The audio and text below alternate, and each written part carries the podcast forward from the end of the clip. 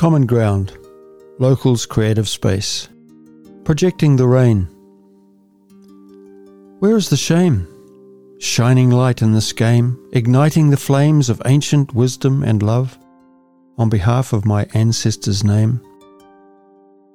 When you look into the frame, the frame of the vessel wearing your name, your projections are mirrored, and honey, you too are to blame.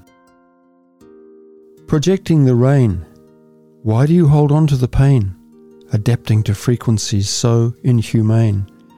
degrading yourself as you struggle to maintain the divinity in your soul.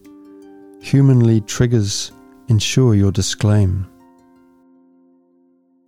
Haven't gifted yourself the chance to explain? No safety to explain, leading you to think that we are not the same. Holding that fear of being labelled insane inhibits you from roaming freely on this physical plane. Waimā De I went somewhere. I went somewhere the other day, stood there under the trees, dodging the raindrops, looking around at the water flowing, smelling the wet rot of the dirt, looking around at the faces of beauty, not knowing what to do and when, watching, waiting for that most important moment in time when the spirit is called to the caller.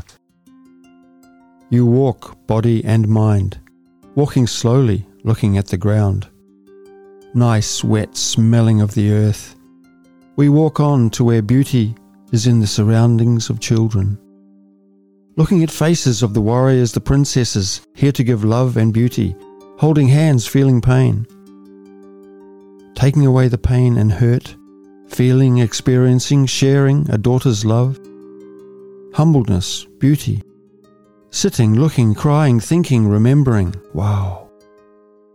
What a realization, beauty, handsomeness, just utter beauty. What is the real meaning of this tribe? Denise Allen.